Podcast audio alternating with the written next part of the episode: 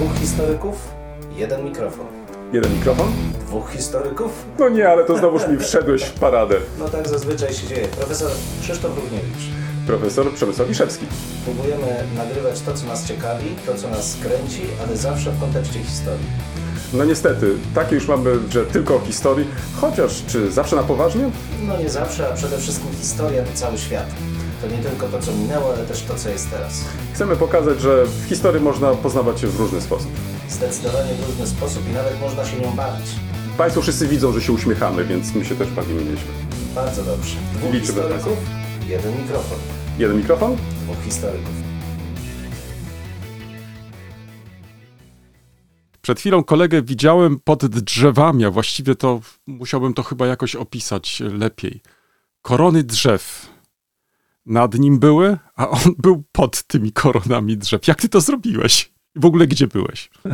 Przepiękny ogród w Wojsławicach, Arboretum Uniwersytetu Wrocławskiego. Rzeczywiście kapitalna pogoda, proszę Państwa, i ten kolor wiosennych liści na bukach, no powalający, naprawdę, więc rzeczywiście ośmieliłem się zrobić takie zdjęcie oddolne, e, ukazujące to przepiękne sklepienie, jakie jest nad e, odwiedzającymi Arboretum.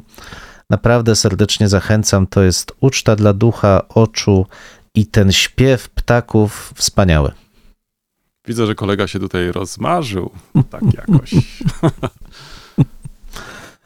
Zawsze, zawsze. Nie, po, A jak tam z twoimi myślami? Czy one też tak ulatywały? Wiesz co, z myślami to, to trudno powiedzieć, czy ulatywały, bo byłem z całą rodziną, więc moje myśli były e, przy rodzinie raczej, nie ulatywały aż tak nie daleko. zgubić, skoro tak Zdecydowanie tak. sobie na trawie i patrzę na drzewa. Tak. Ale ty też Tak. krążyłeś. Widziałem, że nawet, nawet Tak, słyszałem, że tak. kilometry straszne robiliście po Dolnym Śląsku. Y, Tak, y, gdybym to chciał jakoś tak określić, to czego nie zrobiłem, to tylko nie latałem, bo jeździłem na rowerze, biegałem, chodziłem. O. A, nie pływałem jeszcze, ale to nadal jest, jest nadal za zimno, opowiem w ten Mm. sposób. Mm.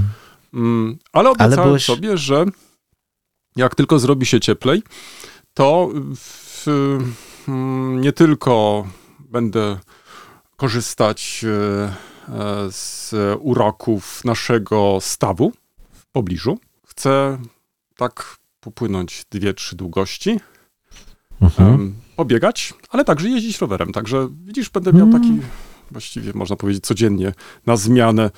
em, no, taki ruch fizyczny, no w końcu o to chodzi. A właśnie tak a propos ruchu fizycznego, czyli chcesz tym samym powiedzieć, że ta majówka dla ciebie była taka bardzo ruchliwa, czy też nie? Bardzo rodzinna. Ja akurat tą majówkę spędzałem z rodziną i to tak e, bliższą, dalszą. Mm, Z różnych powodów e, dla mnie rodzina zawsze była bardzo ważna, jeśli nie najważniejsza, więc możliwość spędzenia razem takiego czasu jest dla mnie bardzo istotne, a przy okazji też oczywiście trochę ruchu, ale niestety nie tak dużo jak w Twoim przypadku, czego Ci zazdroszczę. To przejdźmy w takim razie do nowinek, starowinek. Ale tym razem Ty zaczynasz, kolego, bo wiem, że tam naszykowałeś jakąś to- taką solidną nowinkę. To w takim razie ja zacznę. Chcę tylko przypomnieć, że to jest e, 94 odcinek. A Dla tych z Państwa, którzy dopiero teraz e, w, włączyli nasz najnowszy odcinek i nie mieli jeszcze okazji nas poznać, to chcę tylko powiedzieć, że nagrywamy już z kolegą dwa lata. Także taki mały jubileusz nam też e, stuknął. Mówię dlatego też, ponieważ e, o jednym podcaście powiem w następnej części, którego autorzy obchodzili jubileusz. Także mogę też powiedzieć też. Nowinki, starowinki. Kolego, to zacznę może od pytania. Gdzie szukałbyś obrazu Jana Matejki, hołd pruski? No fajne pytanie, ale Muzeum Narodowe Warszawa?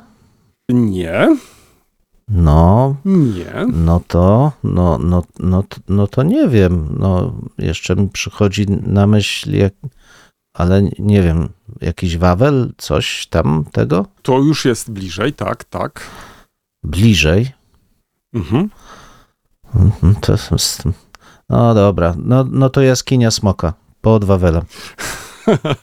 No, w- Jak bliżej, to udało. bliżej. Mianowicie w Sukienicach jest eksponowany oryginał. Dlaczego pytam cię o to? Ponieważ e, miałem okazję zobaczyć na Dolnym Śląsku kopię. Chyba, jeśli się nie mylę, kto wie, nawet e, e, wierną kopię hołdu pruskiego. Gdzie? W pałacu w Kamieńcu Ząbkowickim. Przy wejściu do pałacu. Jedną z e, takich nowinek, starowinek, to właśnie jest historia tego pałacu, ale myśląc o tym pałacu, nie tylko chcę zachęcić do tego, żeby odwiedzić ten pałac, bo faktycznie od kilku lat trwają tam prace renowacyjne i warto ten pałac w końcu obejrzeć. Przez wiele dziesiątków lat e, niszczał później jeden z właścicieli, który zobowiązał się remontować ten pałac, nie poradził sobie. Ostatecznie gmina przejęła, jeśli się nie mylę, ten pałac e, na własność. No i od kilku lat trwają tam prace renowacyjne. To, co mnie zaskoczyło, to ogrom tych prac. To znaczy, trzeba przyznać, że mając na uwadze, że w końcu to nie jest e, jakiś e, stary zamek czy stary pałac, bo e, to jest budynek neoklasystyczny, neoklasycystyczny. Tak więc XIX wiek, budowany przez dziesiątki lat. Także można byłoby z pozoru sądzić, że mm, no nic ciekawego tam nie ma. No, właściwie wszystko powstało od nowa, ale samo założenie, położenie jest e, przepiękne. Poza tym to, co należy mieć na uwadze, to nie tylko sam pałac, ale także i przepiękny ogród, który jest e, nieodłącznie związany z tym e, pałacem. Tak więc mm, te prace remontowe nie dotyczą tylko samego zamku, ale także i ogrodu. I to, co mnie na przykład e, zaskoczyło, to jak e, z, dużą, e, z dużym znawstwem podchodzi się do prac e, rewitalizacyjnych parku. Mm, I to, co strasznie mi się spodobało, to też to, w jaki sposób organizatorzy właściwie tego całego ruchu turystycznego zadbali o to, ażeby każdy z turystów był zadowolony z odwiedzenia tego miejsca. To znaczy, masz możliwość nie tylko zwiedzenia tego pałacu pod e, takim, bym powiedział, fachowym okiem przewodnika, ale też masz możliwość, jeżeli na przykład nie masz tyle czasu, a chciałbyś na przykład na obrzeżach parku zobaczyć mauzoleum, to możesz także i udać się do tego mauzoleum, jadąc na przykład e, meleksem, tak więc e, faktycznie co jakiś czas e, ten melek startuje i zawozi kolejnych turystów. Więc myślę, że to jest taki bardzo fajny przykład tego, w jaki sposób można ożywić jakąś historyczną atrakcję, a równocześnie zachęcić e, różne osoby do poznawania. E, Niekoniecznie historyków, przecież niekoniecznie też fascynatów e, historią. Dlaczego opowiadam tak dużo o, o, tym, o tym pałacu? To tylko też i dlatego, gdyż jest to z mojego punktu widzenia, jeśli uwzględnimy pałace na Dolnym Śląsku, bardzo udana renowacja. To znaczy, faktycznie widać, że sam pałac jest, można powiedzieć, komnata po komnacie remontowany. Dla niektórych może to być e, rozczarowujące. Tam e, nie znajdziemy zbyt dużo oryginalnych przedmiotów. One zostały albo zniszczone, albo rozkradzione. Ale co e, ciekawe, niektóre z nich wracają nawet po latach. To znaczy, widać z tego, że osoby, które są posiadaczami różnych przedmiotów, które wcześniej należały do pałacu, teraz po latach przedmioty lub też ich rodziny przekazują na cele wystawy. Czy uda się ten pałac e, w taki sposób odbudować, jak to było przed rokiem 45? Raczej wątpię. Nie wiem, czy tak naprawdę o to tutaj chodzi, ale co wydaje mi się tutaj byłoby rzeczą jak najbardziej wskazaną, to przynajmniej wykorzystanie starych zdjęć, których jest sporo. Otóż okazuje się, że zarówno w XIX, ale także w XX wieku obfotografowano cały pałac poza może prywatnymi pomieszczeniami, więc można byłoby z tego stworzyć faktycznie bardzo ciekawą wystawę i w chwili, kiedy wraz z przewodnikiem poznajemy kolejną część zamku, łatwiej byłoby nam się, sobie wyobrazić e, ten zamek, jego pomieszczenia, gdyby na przykład można było wystawić e, kopię tego rodzaju zdjęć. Natomiast e, to, co mnie trochę zaskoczyło, to faktycznie to zderzenie z jednej strony Pałac Hohenzollernów, z drugiej strony obraz Matejki Hołd Pruski, z jednej strony można powiedzieć, e, próba pokazania mm, roli, znaczenia Jagiellonów e, w historii Polski. Z drugiej jednak strony chęć jakiegoś takiego zderzenia, że oto właśnie, no teraz nie wiem, jak to tłumaczyć, że w górę wzięła strona polska, a niemiecka przegrała. To, to trochę taki na zasadzie kontrastu i to w tym, w tym pałacu przy wejściu od razu to się rzuca w oczy. To znaczy jesteśmy odpowiednio już nastawieni, jak ten pałac po prostu e, zwiedzać. Chociaż z drugiej strony, jeśli użyłbym w tym już e, pozytywnym znaczeniu polski ład, to kto wie, byłoby to kapitalne zastosowanie właśnie mm, tego e, pojęcia, mając na uwadze, jak sprawnie idzie odbudowa tego zamku. No, to wspaniały zabytek, zresztą dla mnie chyba najciekawszy przez to, jak toczyły się losy hmm, fundatorki, no bo jest to było, nie było Pałac Marianny Orańskiej, mm, kolejnej wielkiej arystokratki, która zawitała na ziemię śląskie i odcisnęła tutaj swój no bardzo mocny ślad akurat w kamieńcu, ale ten hołd pruski, przyznaję, dopiero teraz mi się skojarzyło, że przecież ona miała zostać e, małżonką Albrechta Hohenzollerna, ale w, do małżeństwa nie doszło, te rozmowy zostały przerwane. No i trochę taka ironia losu właśnie pokazująca, że ci Hohenzollernowie to jednak nie byli tacy godni, szczególnie może ręki, ręki księżniczki e, z domu Oranie. Swoją drogą w Kamieńcu Ząbkowickim ja też bardzo polecam zawsze pozostałości klasztoru cysterskiego. E, Bardzo mm, dobrze zachowane, choć oczywiście o różnej funkcji, bo w tej chwili w dawnym klasztorze mamy i szkołę, i oddział Archiwum Państwowego we Wrocławiu, ale piękny kościół e, nadal się zachował. Warto zobaczyć u podnóża tego pięknego pałacu także i ten zabytek. Jeśli już jest się w kamieńcu, to warto zaplanować sobie także i przejazd do innego miasteczka, mianowicie do Otmuchowa. Dlaczego do Otmuchowa? Wybrałem Otmuchów nie bez powodu, ponieważ wielokrotnie podczas naszych wcześniejszych rozmów wspominaliśmy rodzinę von Humboldtów. Nie wiem, czy wiesz, ale Otmuchów jest związany właśnie z tą rodziną, gdyż e, po sekularyzacji Śląska w 1810 roku król pruski Fryderyk Wilhelm III podarował Wilhelmowi von Humboldtowi zamek, pałac, ale także i dobra w Otmuchowie.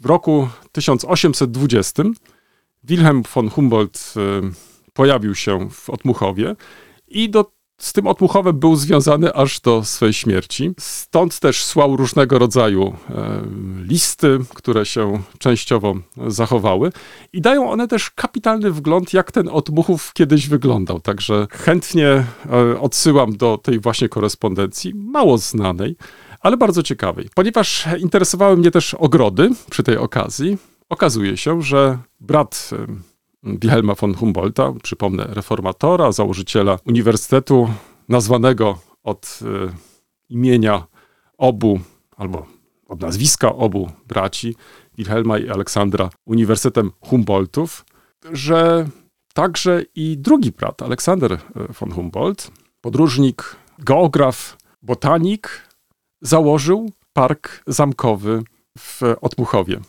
Zachowały się drzewa, które wtedy zlecił zasadzić, więc e, dzisiaj te drzewa cieszą oko zwiedzających. A wszystko to było możliwe dzięki pracom remontowym, które zlecił Wilhelm von Humboldt, e, usuwając e, części zrujnowane zamku. To miejsce Aleksander von Humboldt postanowił wypełnić drzewostanem, zakładając nowy ogród parkowy. Po śmierci Wilhelma von Humboldta, jeśli sobie przypominam, w 35, 1835 roku, Wilhelm von Humboldt w testamencie zapisał ten majątek e, na swoich synów i do 1929 roku rodzina von Humboldtów, właściwie jeden synów i jego potomkowie, zawiadowali tymże właśnie majątkiem w Otmuchowie. Dzisiaj, jeśli będziesz w Otmuchowie, jeżeli Państwo zawitają do tego małego miasteczka, bardzo urokliwe miasteczko, polecam, przepięknie położone nad Zalewem Otmuchowskim. Jest to także i chyba dla nas, wrocławian, bardzo ciekawe miejsce do wypoczynku. O, kolego, polecam. Także być może następna jakaś wyprawa nad właśnie ten zalew. Tam cię skieruje. To idąc e, do zamku, po lewej stronie znajdziesz e, tablicę informacyjną, którą ufundowano jeszcze przed e, rokiem 39. Ona do dzisiaj tam istnieje, która jest właśnie poświęcona Wilhelmowi von Humboldtowi i opowiada trochę historię tejże właśnie rodziny. Znajdziesz też obok tablicę z tekstem w języku polskim.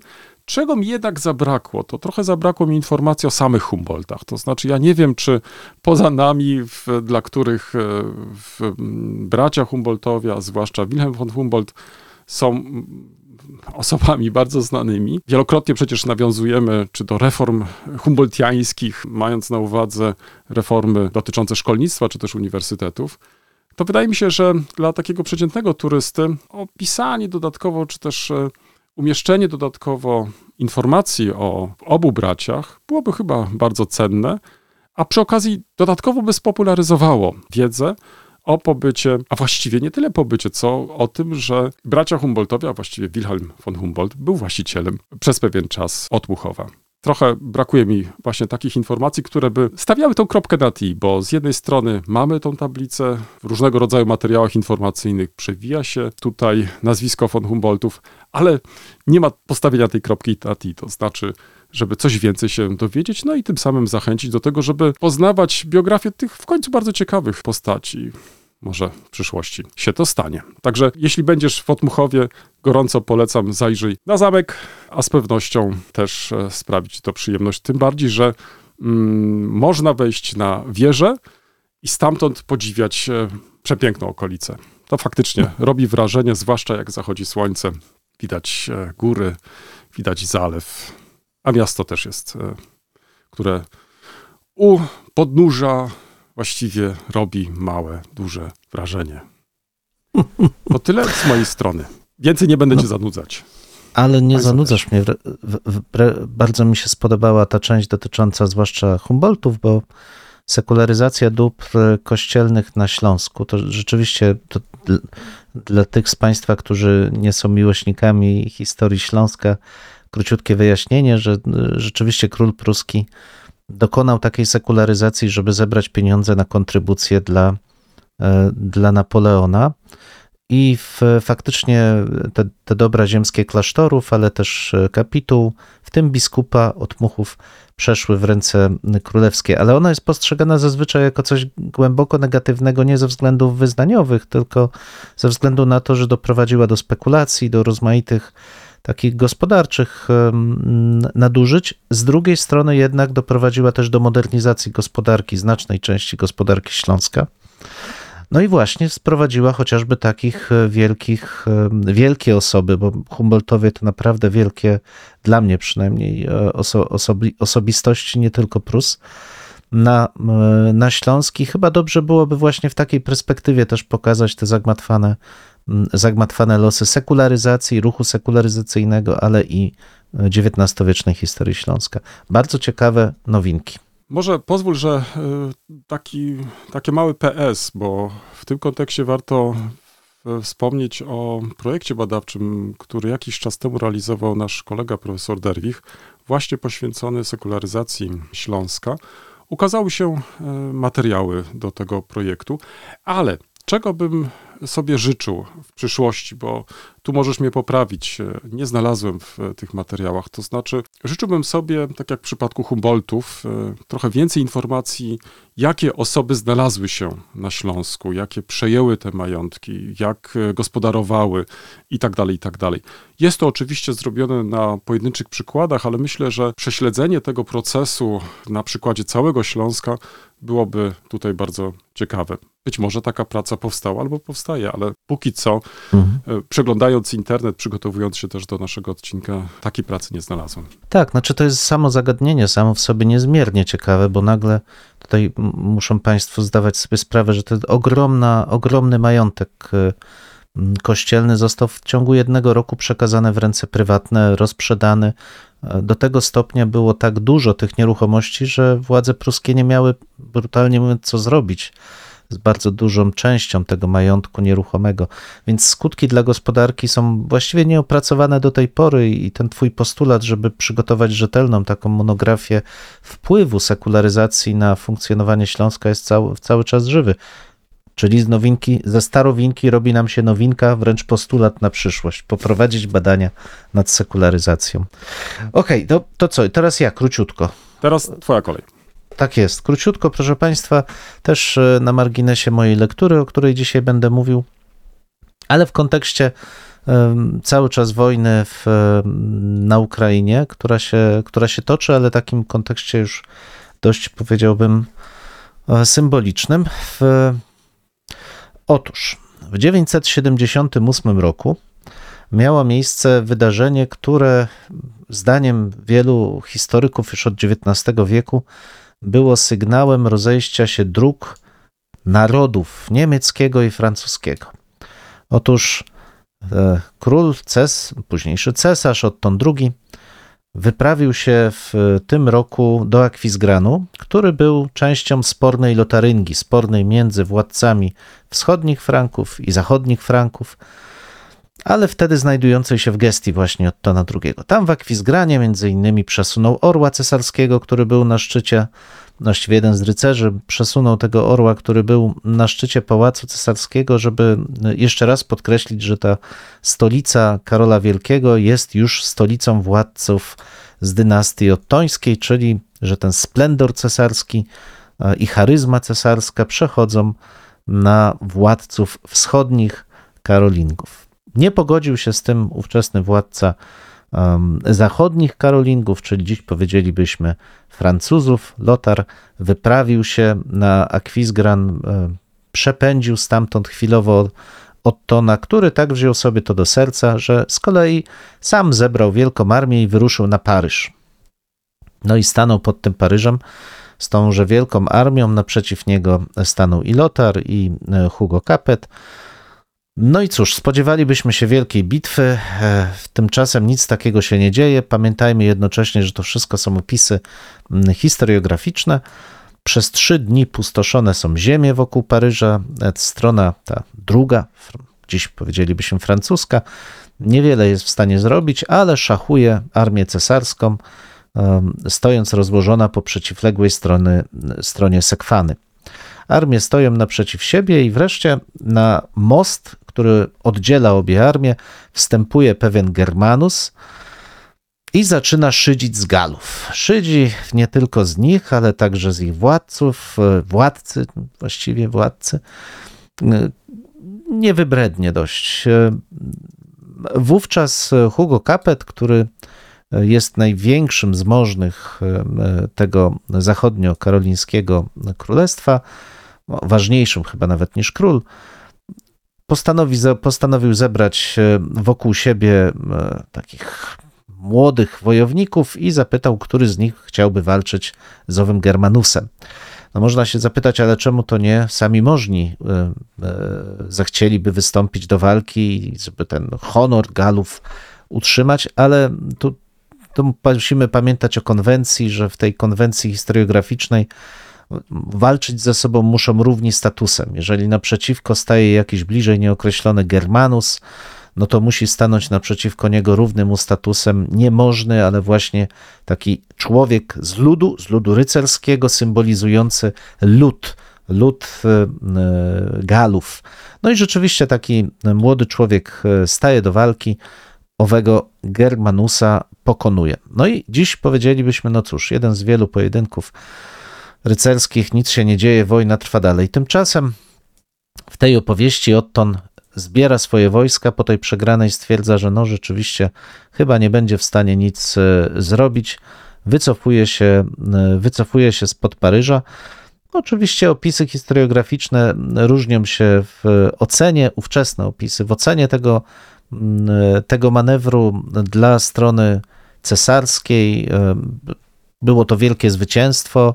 E, Dla strony królewskiej, czyli późniejszej francuskiej, była to wielka klęska e, cesarza, która zapoczątkowuje właśnie jeszcze raz do tego wracam, ten moment wyodrębnienia się dwóch narodów, czyli niemieckiego i francuskiego. I E, Dlatego wspomniałem o tej mm, tragicznej sytuacji, którą mamy na wschodniej granicy, że mamy tutaj taką klasyczną mitologizację, to znaczy przedstawienie wydarzenia przełomowego. W pewnym momencie dwie osoby, które symbolizują całe społeczności, staczają pojedynek, i tu miejsce też jest niezmiernie istotne, bo ten pojedynek toczy się na moście nad rzeką, która rozgranicza wojska, więc jest to, to ten moment przejścia, szczególna, szczególna topografia tego pojedynku, zresztą znana już od, od czasów e, starożytnych w opisach historiograficznych, nadaje mu jeszcze większego, e, jeszcze większego znaczenia.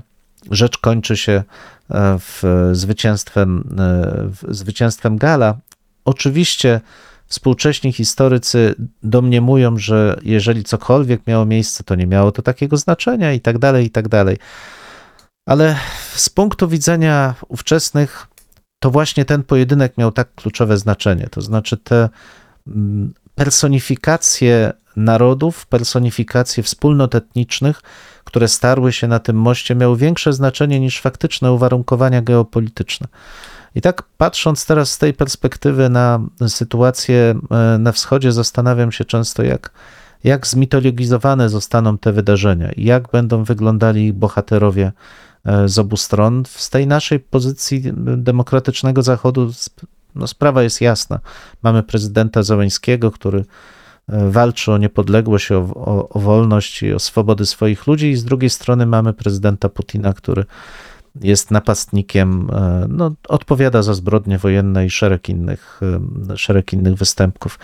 Więc jakby możemy łatwo przewidzieć tą mitologizację z naszej perspektywy, natomiast trudno powiedzieć, jak będzie się ona toczyła z perspektywy rosyjskiej, bo to jest wielka zagadka, jak potoczą się losy tego państwa i jego mieszkańców, ale i ukraińskiej, jak będzie wyglądała wizja tej wojny, kiedy ona już się skończy, kiedy trzeba będzie odbudować kraj i kiedy minie 10-20 lat i dopiero wtedy skutki tej wojny będą dobrze widziane. Więc rzucam tą nowinkę, starowinkę jako przykład tego, jak kształtuje się pamięć, jak kształtują się emocje, jak symboliczne stają się czasami wydarzenia, które dla współczesnych mogą nie odgrywać większej roli, także ku naszej refleksji, jak my jako historycy kształtujemy swoimi narracjami wizję rzeczywistości. Tak naprawdę zbyt wiele od tych średniowiecznych historyków nas w tym zakresie nie dzieli. Mhm. Dziękuję Państwu. Bardzo ciekawa historia. Na początku zacząłem się jeszcze zastanawiać, kiedy mówiłeś, czy udało się zająć Paryż, czy też nie. Nie. Albo inaczej, kiedy Niemcy dopiero zajęli Paryż i, i możesz mnie poprawić, ale to jest dopiero XIX wiek i to też nie na długo. Tu myślę przede wszystkim o Helmucie von Moltke i tak. wojnie prusko-niemieckiej 1871 roku. Jeśli sobie dobrze przypominam, a tak na marginesie, to przedstawienie takie symboliczne znajdziesz e, w Krzyżowej. Wejście wojsk e, pruskich do Paryża w marcu 1871 roku. Także zwróć uwagę, ile stuleci musiało upłynąć, ażeby doszło do skutku. Już tylko tak na marginesie, to może warto dodać, że, bo mówiłeś tu o symbolach i o tym, jak e, symbole potrafią odgrywać znaczącą rolę, to także i w tym pałacu możemy zobaczyć nie tylko ten obraz e, wkraczających e, wojsk pruskich, ale także po drugiej stronie. Z kolei inny obraz, wkroczenie wojsk, e, tym razem francuskich, do Lubeki w 1806. Także na zasadzie takiego kontrastu chciano pokazać oba te wydarzenia. Z jednej strony klęska, z drugiej strony zwycięstwo. No i taki był też symboliczny przekaz e, obu tych obrazów. Tak więc zwróć uwagę, te symbole stale nam jakoś towarzyszą i E, do nas należy faktycznie dekonstrukcja tych e, obrazów, tych mitów. E, także myślę, że przykład, który przytoczyłeś, również jest niemniej ciekawy.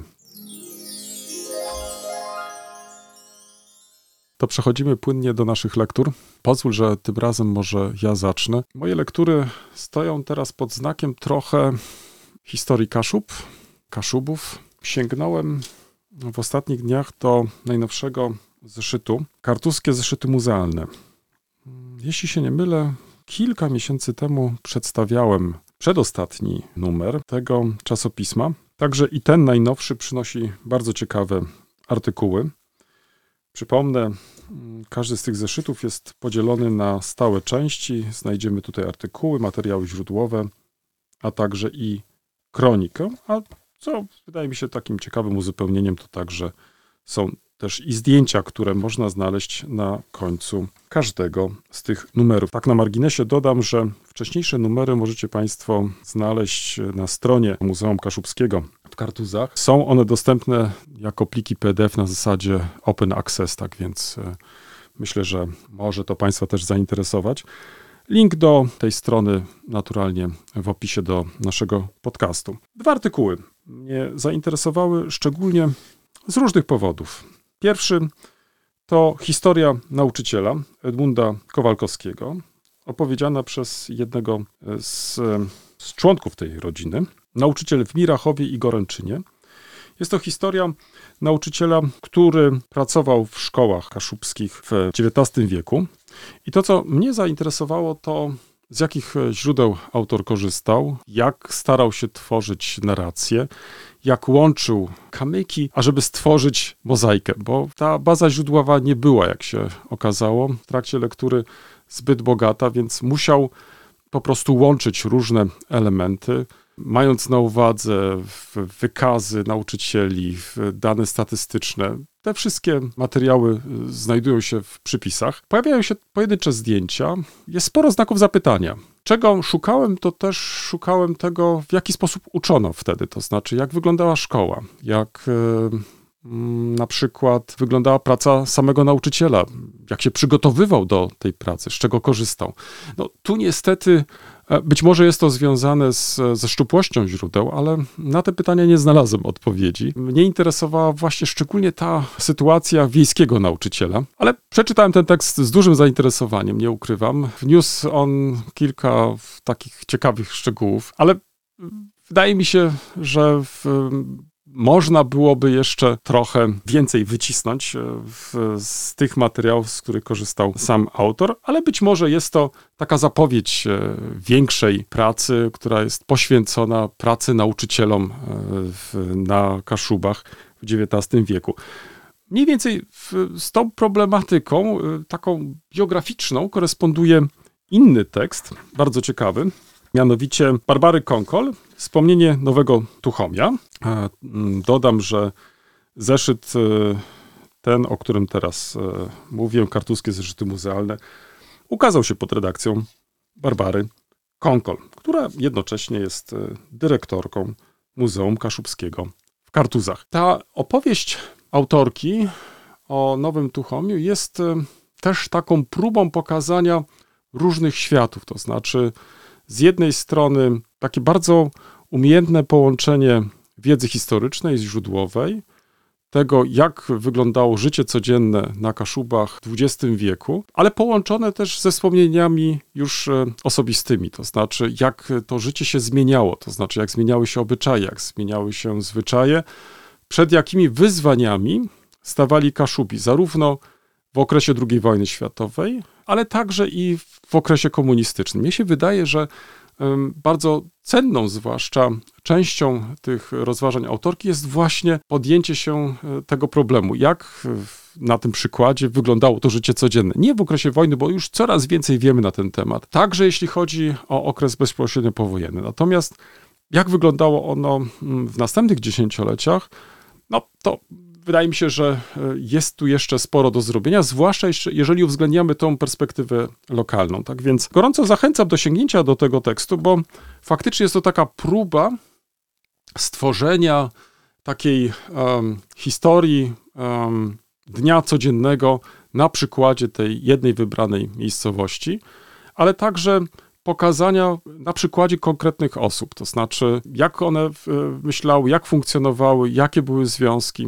Także z tego też powodu lektura tego tekstu bardzo mi się podobała. Poza tym zeszyt ten jest bogato ilustrowany, więc myślę, że ci z Państwa, którzy szukają ciekawych zdjęć, e, które nie znajdziecie w innych publikacjach, to z pewnością nie będą zawiedzeni. Nawet wydaje mi się, że sama ikonografia mogłaby posłużyć też czasami do różnego rodzaju rozważań.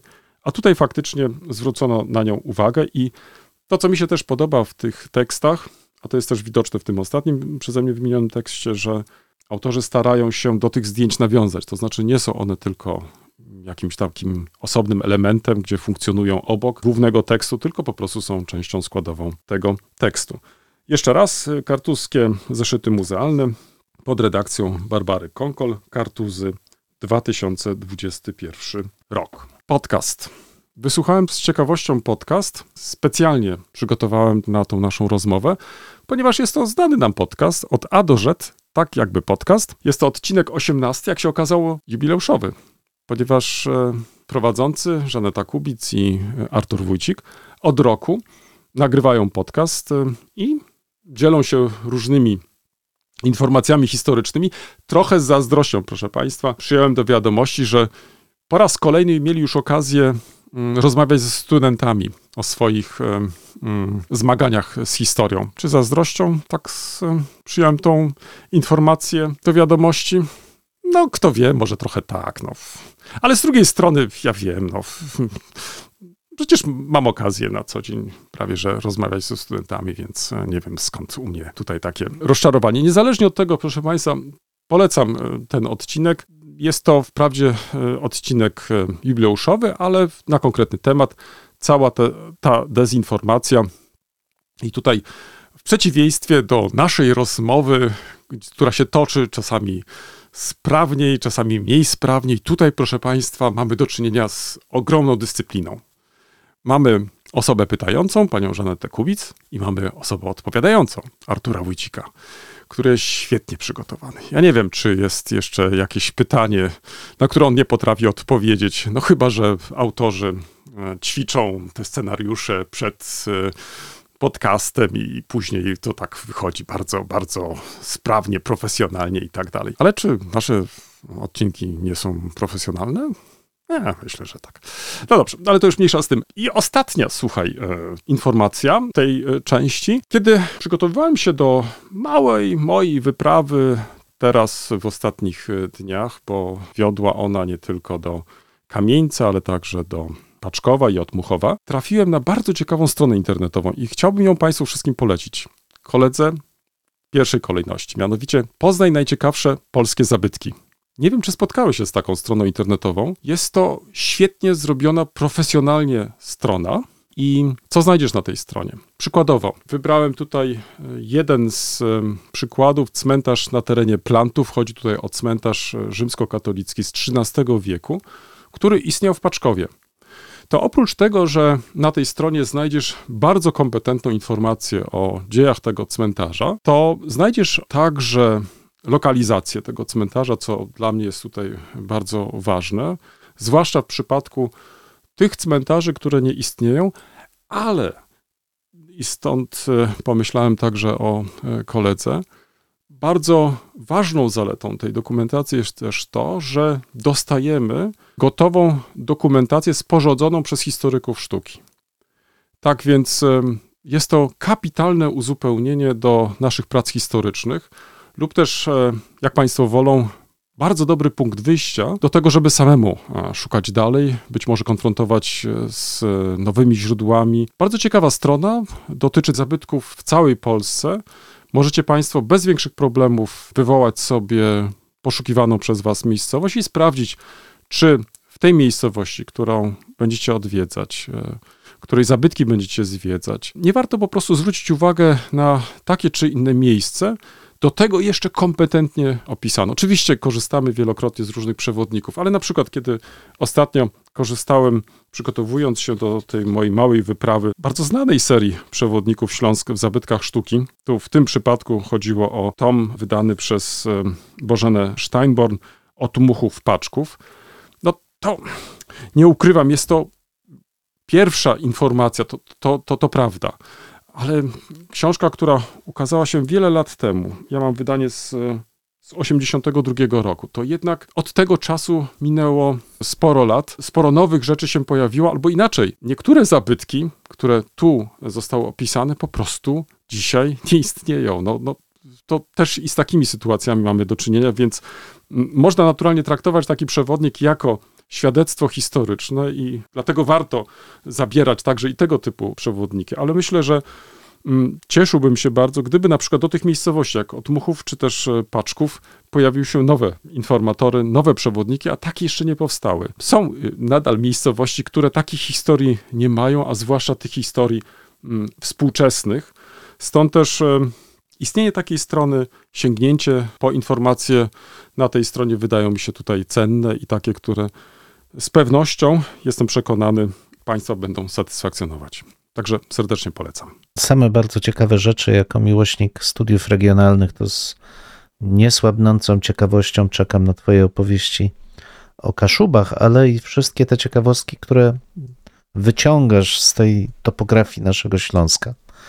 To się w pełni zgadzam, że bardzo wiele niesłychanie ciekawych opowieści lokalnych pozostaje albo w ogóle nieznanych, albo te miejscowości mają opracowania w najlepszym przypadku z okresu powiedzmy lat 70., 80., początku lat 90., ale w bardzo wielu przypadkach tak naprawdę podstawą wiedzy o tych miejscowościach są tłumaczenia niemieckich kronik ze schyłku XIX i z początków XX wieku. I to oddaje też no, trochę taki, no, pewną zmianę w myśleniu, o tak oględnie to ujmijmy, o przeszłości e, Śląska, gdzie zapotrzebowanie jest ogromne na wiedzę o przeszłości, natomiast jakby w, hmm, sił czasami nie starcza, no może tak. No ale nic, każdą taką inicjatywę właśnie tworzenia rzeczy nowych o, o historii regionalnej zawsze będziemy witać z otwartymi ramionami i ją, i, i ją reklamować. A ja takim razie krót, jedna książka, bo rzeczywiście różne prace powodują, że czasu na czytanie jest może mniej, ale bardzo bliska mojemu sercu. Jacka Banaszkiewicza, ostatnia publikacja, o tu ci pokazuję, żebyś widział, taka ładna, bo mam papier. Kolega mnie tutaj nie może nakrzyczeć, że tylko w czytniku czytam. Mam papier. E, profesora Jacka Banaszkiewicza na akwis gran na Paryż i z powrotem w roku 978 król Franków Lotar i cesarz Otto II w konflikcie kulturowo-militarnym. Już Państwo wiedzą skąd nowinkę starowinkę zaczerpnąłem. A wszyscy, którzy znają profesora e, Banaszkiewicza wiedzą, że jest to mistrz słowa, gawędziarz, pełen niestrudzonych wysiłków, żeby pokazać zapętlone drogi kultury, przenikające się w odnośniki kulturowe w historiografii, mający ostrożny stosunek do, jak to on mówi, historii prawdziwej, natomiast w pełni oddane analizom narracji, tropów, dyskursów, pokazujący tworzenie tego uniwersum kulturowego. I tak jak e, zaczynał swoją e, no, ścieżkę badawczą, zajmując się e, podaniami w, o początkach Polski, tak w pewnym momencie chciał napisać monografię cesarza Ottona II. Rzeczywiście z tej trójcy, czy czterech właściwie od Henryka, poczynając władców niemieckich, naj, najmniej upamiętnionego, a niezwykle ciekawego w swoich, w swoich działaniach. Z, z, tego nurtu właśnie prac nad Ottonem II pochodzi ta praca obecna, o której dzisiaj mówimy.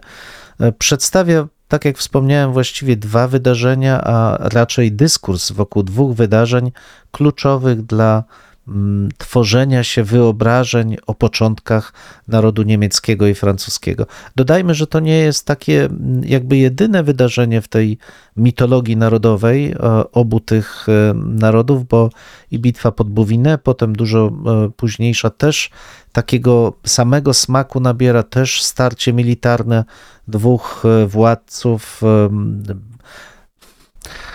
Szukać można przykładów takich, e, takich wiele, ale to, na czym skupia się tutaj akurat e, profesor Banaszkiewicz, to nie śledzenie tych zawikłanych losów, meandrów historii narodowych, ale wyobraźni tropów kulturowych, które ożywiały średniowiecznych świadków i potomków tych świadków. Pokazuje, jak kształtowały się te wyobrażenia i stawia bardzo ostro zresztą taką tezę w stylu swoim, właściwym sobie, że to współcześni historycy, którzy często no, dezawuują te opowieści historiografów średniowiecznych jako zmyślenia, jako rzeczy nieważne i przesłaniające rzeczywisty kształt, nie mają do tego prawa, bo to my sami tworząc dyskursy o tej historii prawdziwej, w gruncie rzeczy cóż wiemy na ten temat więcej niż ci historiografowie, którzy tworzyli takie opowieści, narracje mitologizujące pewne wydarzenia.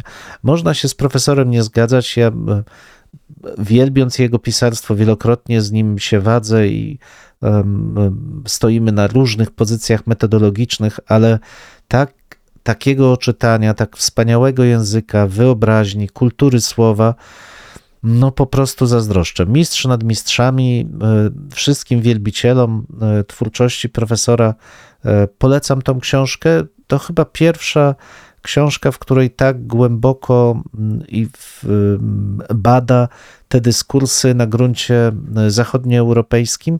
Nie unikał tych tematów wcześniej, pisał też właśnie i o Frankach, i o Germanach, ale monografii takiej jak ta jeszcze nie było. I w historiografii polskiej, zwłaszcza tej mediewistycznej, pewnie profesor pozostanie wyjątkowym e, zjawiskiem ze względu na rangę i moc tych swoich e, badań, ale też ze względu właśnie na zainteresowanie przekraczające ramy naszego, e, naszego kraju, naszego regionu, śmiało sięgające i wadzący się z największymi tuzami mediewistyki, e, mediewistyki europejskiej, łącznie ze znawcami rytuałów, gdzie no, widać, że miłości między nim a Gerdem Althofem od dawna, od dawna już nie ma. Jeszcze raz bardzo polecam wszystkim tym, którzy chcieliby zobaczyć, jak wygląda współczesna mediewistyka, jak można pisać pięknie, głęboko, z szacunkiem dla przeszłości, a jednocześnie z ogromną dyscypliną intelektualną. Jacek Banaszkiewicz na Akwis Gran na Paryż. Wydanie w Krakowie, Avalon 2020, chyba nawet drugi rok, tak? 2022 rok. Polecam. I to tyle. Myślę, że warto przy tej okazji wspomnieć także o innych książkach profesora, na przykład y, o dziejach bajecznych ulubionego mhm. tobie niejakiego mistrza Wincentego Kadłubka, czy też tak jest. takiej zmierzenia się z różnego rodzaju mitami o średniowieczu. Także myślę, że jest to taka, bym powiedział, bardzo chyba taka bardzo konsekwentna próba krok po kroku zmierzenia się z, ze średniowieczem, ale z różnych punktów widzenia i to zrobione, tak jak powiedziałeś, tak w sposób e, interesujący, że nawet nie mediewista e, sięgnie po e, takie książki, bo oprócz tego, że są napisane z wielkim znawstwem, to tak jak przed chwilą powiedziałeś, także z dużą kulturą słowa i to myślę, że to jest to, co się rzuca, kiedy sięgamy po książki profesora. Właśnie, jesteśmy w centrum tematu, który chciałem dzisiaj zaproponować jako temat wiodący. Mianowicie pomyślałem sobie, że skoro jest majówka, Oczywiście to nie oznacza, że nie ma poważnych tematów, którymi powinniśmy się zająć, ale pomyślałem sobie, że może dobrze będzie też od czasu do czasu tak trochę spojrzeć e, z dystansu na to, co my robimy, to znaczy jak my czytamy, jak interpretujemy, jak e, podchodzimy do historii. To nie jest e, przecież przypadkiem, że z tygodnia na tydzień proponujemy, ja proponuję koledze, kolega mnie, proponujemy Państwu różne lektury. No jest to chyba taka podstawowa rzecz, która nas wyróżnia jako historyków, czyli to oczytanie. Czasami mówiło się, im więcej książek przeczytasz, tym więcej wiesz. Możemy polemizować, czy tak faktycznie jest, bo jednak mimo wszystko trzeba czytać ze zrozumieniem. Ale w ostatnich zwłaszcza latach obserwuję jeszcze inną sytuację, że nasze koleżanki i koledzy czytają coraz mniej. To znaczy, i teraz nie wiem z czego to się bierze. Czy bierze się z tego, że brak nam czasu, że te nasze dziedziny, którymi się zajmujemy, są już tak wąskie, że tylko czytamy tak naprawdę to, co dotyczy naszych tematów, a porzucamy na przykład te takie bym powiedział, tematy ogólne, syntezy, które dotyczą poszczególnych państw, a wręcz nawet całych epok. I stąd też ta rozmowa między nami, a dyskutowaliśmy na ten temat e, tydzień temu, staje się coraz trudniejsza. To znaczy, można wręcz e, wyobrazić sobie, że okopujemy się na tych naszych e, stanowiskach i, i, i tak naprawdę mm, nie wychylamy się poza te stanowiska. Co, tak jak mi się wydaje, jest początkiem końca no, nas też e, i dyskusji, które prowadzimy i tak dalej. Czyli punktem wyjścia jest e, to czytanie i oczytanie. Jak to jest u ciebie? To znaczy, czy zauważasz e, też pewne zmiany w ostatnich latach? Czy te mm, pewne przyzwyczajenia, które wynosimy z, w końcu ze studiów, że w, musimy przeczytać jakąś partię materiału, musimy mm, zastanowić się, musimy zrobić notatki. Czy dzisiaj dla ciebie to ma jeszcze jakieś znaczenie, czy też po prostu nie? Czy się w ostatnich latach zmieniły także i twoje techniki, może użyję takiego określenia, pozyskiwania wiedzy? Wiesz, zmieniają się czasy i chyba to, co mm, my obserwujemy, e, a, a co było widać już e, na przełomie e, tysiącleci u naszych kolegów i koleżanek w zachodniej Europie, to zmienia się sposób konstruowania obiegu informacji naukowej. Oczywiście z jednej strony rosnący nacisk na, na liczbę publikacji, publish or perish, Um, choć wszyscy mówimy, że liczy się jakość, a nie liczba, to w gruncie rzeczy gdzieś tam na końcu ten buchalteryjny charakter przeliczania publikacji się um, też pojawia. To nie muszą być punkty, to musi być potrzeba wykazania iluś publikacji, pokazania swojego dorobku, no i tak dalej, i tak dalej.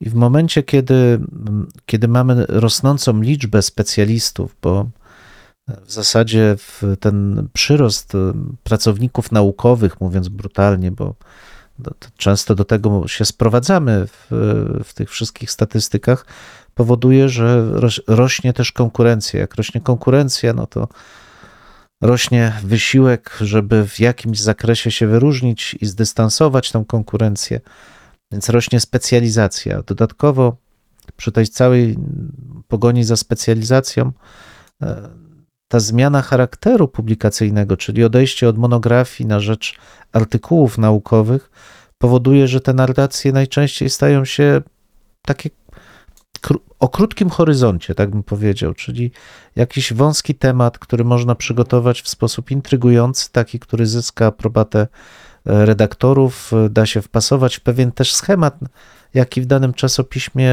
występuje, no i tak dalej, i tak dalej. W rezultacie to, co możemy, co ja mogę obserwować, to ze smutkiem zmierzch takiej klasycznej monografii, to znaczy takiej, która, e, która jest eksperymentem i przygodą intelektualną dużego kalibru, która podejmuje ważne, ważne zagadnienie, ale nie w perspektywie tych 20 stron, które przypadają na artykuł, gdzie trzeba wszystko szybko E, przedstawić, żeby głód słuchacza zaspokoić i dać mu przejść do kolejnej publikacji, ale która wprowadza go w pewien klimat intelektualny, wprowadza go w tradycję dyskursu, pokazuje uwarunkowania i prowadzi go w takim szerszym, dużo szerszym spojrzeniu na rzeczywistość ku jakiejś istotnej, mam nadzieję, refleksji, refleksji końcowej. Jakąś e, formą pośrednią tego są studia zbiorowe, gdzie e, wspólnie opracowujemy pewne tematy i szukamy konkluzji, ale nie zastąpi to tej, dla mnie, nie zastąpi to tej klasycznej monografii. Tylko wiesz, te całe, to już przecież nie od dzisiaj wiadomo, nie od dzisiaj mówi się o zmierzchu galaktyki Gutenberga, że to, co było drukiem, to, co było nam bliskie, powoli przestaje mieć znaczenie jako nośnik informacji, staje się co najwyżej elementem takiego gry kulturowej. Ile gdzie masz publikacji, a to, że nikt tych publikacji nie czyta, przestaje mieć jakieś większe znaczenie. Ważne, żeby były cytowane. Jak są cytowane, to dobrze, a czy są czytane, kto to wie w zasadzie. No i z jednej strony możemy w, jakby, no, no możemy mówić, że, że coś się dzieje, że od, coś z tej tradycji, w której my zostaliśmy wychowanej, ginie, ale to chyba nie jest kwestia tylko tradycji, ale i pewnego spojrzenia na świat. Czy ja boleśnie odczuwam, to wielokrotnie podkreślałem, zanik długookresowego spojrzenia na rzeczywistość, dominację krótkookresowych, doraźnych czynności, działań, decyzji. E, I to widać na każdym kroku. Ale, i tu już tylko podsumuję to moją przydługą wypowiedź, chyba najgorsze jest przed nami. To znaczy, mój koleżanka w mojej żony w trakcie jednej z rozmów uświadomiła, że współcześnie większość studentów w ogóle nie chce czytać. Nie, ja tego nie wartościuję. Nie, nie mówię, czy to dobrze, czy to źle, ale ona studiując w zasadzie w, spotyka się, a jest to kobieta już dojrzała, dorosła, nie, nie, spotyka się z, z młodszymi koleżankami i kolegami, którzy są w stanie wysłuchać wykładu, chętnie obejrzą film, ale czytać absolutnie nie chcą. Czytanie nie dlatego, że jest to, nie wiem, to, nie ma tu jakichś ideologicznych problemów. Po prostu dla nich czytanie jest czynnością może niezbędną, ale absolutnie nie będącą podstawowym źródłem informacji. I być może to oznacza, że my musimy głęboko się zastanowić, w jakim zakresie, do czego wielokrotnie też razem nawią- na, na, na, nawoływaliśmy, w jaki sposób dotrzeć z rezultatami naszych badań, z naszymi refleksjami do niespecjalistów. Specjaliści jeszcze będą w tym druku zakorzenieni, tak jak średniowieczni byli zakorzenieni w piśmie. To jest pewna ciągłość kulturowa.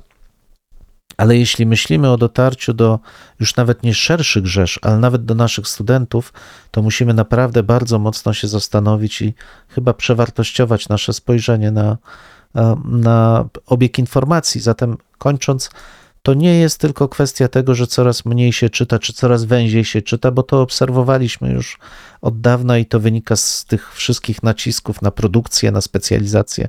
Ale problemem jest chyba to, że w ogóle zmienia się sposób przekazywania informacji o świecie. Jako człowiek coraz starszy mogę sobie pozwolić ze smutkiem, że chyba nie zmienia się na lepsze. No ale czy nie istnieje tutaj niebezpieczeństwo, że pozbawiając się tej czynności czytania, wcześniej pozbawiliśmy się czynności pisania, bo zwróć uwagę, kto jeszcze pisze dzisiaj cokolwiek odręcznie? Najczęściej wstukujemy teksty za pomocą klawiszy do komputera, drukujemy, jeszcze czytamy, ale to też czasami bardzo w takim pośpiechu, bo kolejny termin nas zgoni i wyrzucamy to. Nawet się specjalnie nad tym nie zastanawiam. No chyba, że za chwilę wróci do nas ten tekst z redakcji i tam jeszcze są e, zawarte jakieś uwagi redaktora, które zmuszają nas do tego, żeby jednak jakieś e, stanowisko zająć, już nie mówiąc o recenzentach i tak dalej, i tak dalej.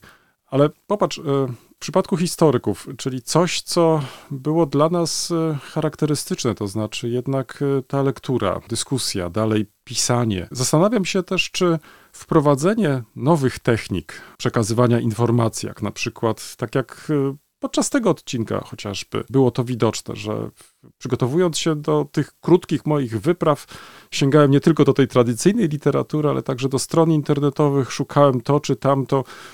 Wspomniałem przykładowo o rodzinie von Humboldtów. Bez większych problemów e, znalazłem w internecie zdigitalizowane listy obu braci. Mogłem do nich sięgnąć, mogłem je wykorzystać i tak dalej, i tak dalej. Więc są to naturalnie duże ułatwienia, ale czy mając tą świadomość, że takie mamy duże ułatwienia, czy tym samym poprawia się jakość naszej pracy? To znaczy w sensie takim, czy jest to takie spojrzenie wielowątkowe, to znaczy nie tylko, żeby coś szybko zrobić, oddać, tylko przytoczyłeś zresztą bardzo ciekawego historyka e, Jacka Banaszkiewicza i zastanawiam się, czy, czy ta książka, którą przed chwilą przedstawiłeś, czy ona w ogóle ma rację bytu? To znaczy, czy poza tobą, poza mną, być może jeszcze kilkoma innymi osobami, które potrafią docenić koszt autora, czy, czy po prostu to zostanie odpowiednio docenione? Czyli ten trud, który włożył, ażeby taką monografię przygotować. Tym bardziej, że pisanie monografii to nie dzieje się z dnia na dzień. Wielokrotnie jest też tak, że poświęcamy na to całe miesiące. Już nie mówię o rodzinach, które jakoś też muszą tolerować tą naszą wielomiesięczną pracę. I teraz w chwili, kiedy słyszymy że to nie jest to medium, za pomocą którego przekazujemy te informacje, to jednocześnie pozbawiamy się też e, tej takiej satysfakcji, że po kilku miesiącach, no właśnie, będziemy mogli oddać ten maszynopis, za chwilę zobaczymy gotową pracę jako efekt tej właśnie naszej pracy. Natomiast mm, czy cieszymy się z tych kolejnych artykułów? Ja mam duże wątpliwości. To znaczy, muszę ci powiedzieć, że dochodzę do wniosku, że sprawia mi to coraz mniej przyjemności. Pisanie takich krótkich tekstów wolałbym faktycznie, tak jak czasami jeszcze czytam we wspomnieniach w różnego rodzaju wymianie listów między naszymi koleżankami kolegami sprzed lat, gdzie oni żyli po prostu pracą nad tą monografią. dyskusją o różnych aspektach. Wielokrotnie dawali też już fragmenty gotowe do przeczytania koleżance czy koledze, którzy są, byli specjalistami od takiej czy innej epoki, po to tylko, żeby być świadomym tego dialogu, w którym się uczestniczy. Pomału zaczyna mi tego brakować. Wiesz, ja, ja cały czas staram się być e, optymistą, bo zdaję sobie też sprawę, że to, to trochę jest tak, że każdy, każde pokolenie em, ma pewną formację kulturową, pewne przyzwyczajenia. I kiedy przychodzi nowsze pokolenie, no, no to ono przynosi zupełnie nowe spojrzenie na to, nową mm, aktywność, nowe paradygmaty, jeśli chodzi o, o, krążenie tej informacji, przekazywanie tej swojej formacji kulturowej z kolei swoim współczesnym. I być może to, e, w, co my obserwujemy, to jest właśnie zmiana taka charakterystyczna w ogóle dla rytmu kultury, który jest wokół nas, czy rytmu świata. Mianowicie, że te właśnie krótkie, krótkotrwałość będzie dominującym mm, czynnikiem w funkcjonowaniu kultury współczesnego świata. Ja nad tym boleję oczywiście, bo, znaczy oczywiście, no ta, taka jest moja formacja, że e, raczej szukam tego, co jest trwałe, bo to pozwala nam e, ustabilizować swoje funkcjonowanie, dać bezpieczeństwo e, tym wszystkim, z którymi jesteśmy związani. No ale świat się zmienia, jest proteuszowy coraz bardziej i ta niestabilność jest charakterystyczna też dla działalności naukowej.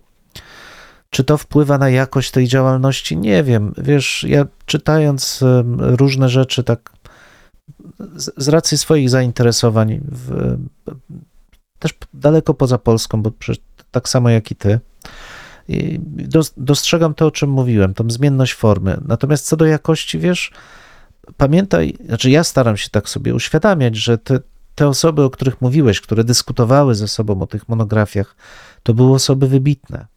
To są czasami w pokoleniu 5-10 osób. Natomiast y, my jesteśmy zanurzeni w, jakby w ty- tym całym wirze codzienności. Tych, y, kto, kto spośród, czy w ogóle którykolwiek spośród naszych znajomych będzie osobą tą wybitną, która zostawi po sobie takie dzieło, które będzie wskazywane jako zaczątek tak pewnej zmiany paradygmatu spojrzenia, ja nie wiem. Powiedziałbym, że profesor Banaszkiewicz i, po, I jeszcze 10 lat temu, jeszcze 10 lat temu powiedziałbym to z całą pewnością, że to on będzie takim herosem kulturowym. Dziś widzę, że jego wizja kapitalna mimo wszystko takiej zmiany nie poczyniła, ale to ciągle jest człowiek naprawdę wyjątkowy. I jakby podsumowując to, z tej naszej trochę żabiej perspektywy trudno nam powiedzieć, kto zostanie oceniony po latach, ale zawsze warto się starać, żeby te nasze wartości klarownie w naszej działalności podkreślać, niezależnie czy w artykułach, czy w monografiach. Tym miejscu stawiamy kropkę, lub też jak to woli, kropkę nad i. No, mamy nadzieję, że to nie jest koniec, że to jest początek Waszych dyskusji. Mam nadzieję, że Was zaciekawili. Prosimy o komentowanie naszych em, zmagań z historią. Poniżej zdjęcia jest wystarczająco dużo miejsca. I pamiętajcie, nie regulujcie odbiorników. No, my naprawdę tak brzmimy. E, tak, chociaż być może czasami e, może trzeba ściszyć. No może czasami ten nasz rechot by się przydało wyciąć nawet. Dwóch historyków, Jeden mikrofon, jeden mikrofon. dwóch historyków. Dziękujemy.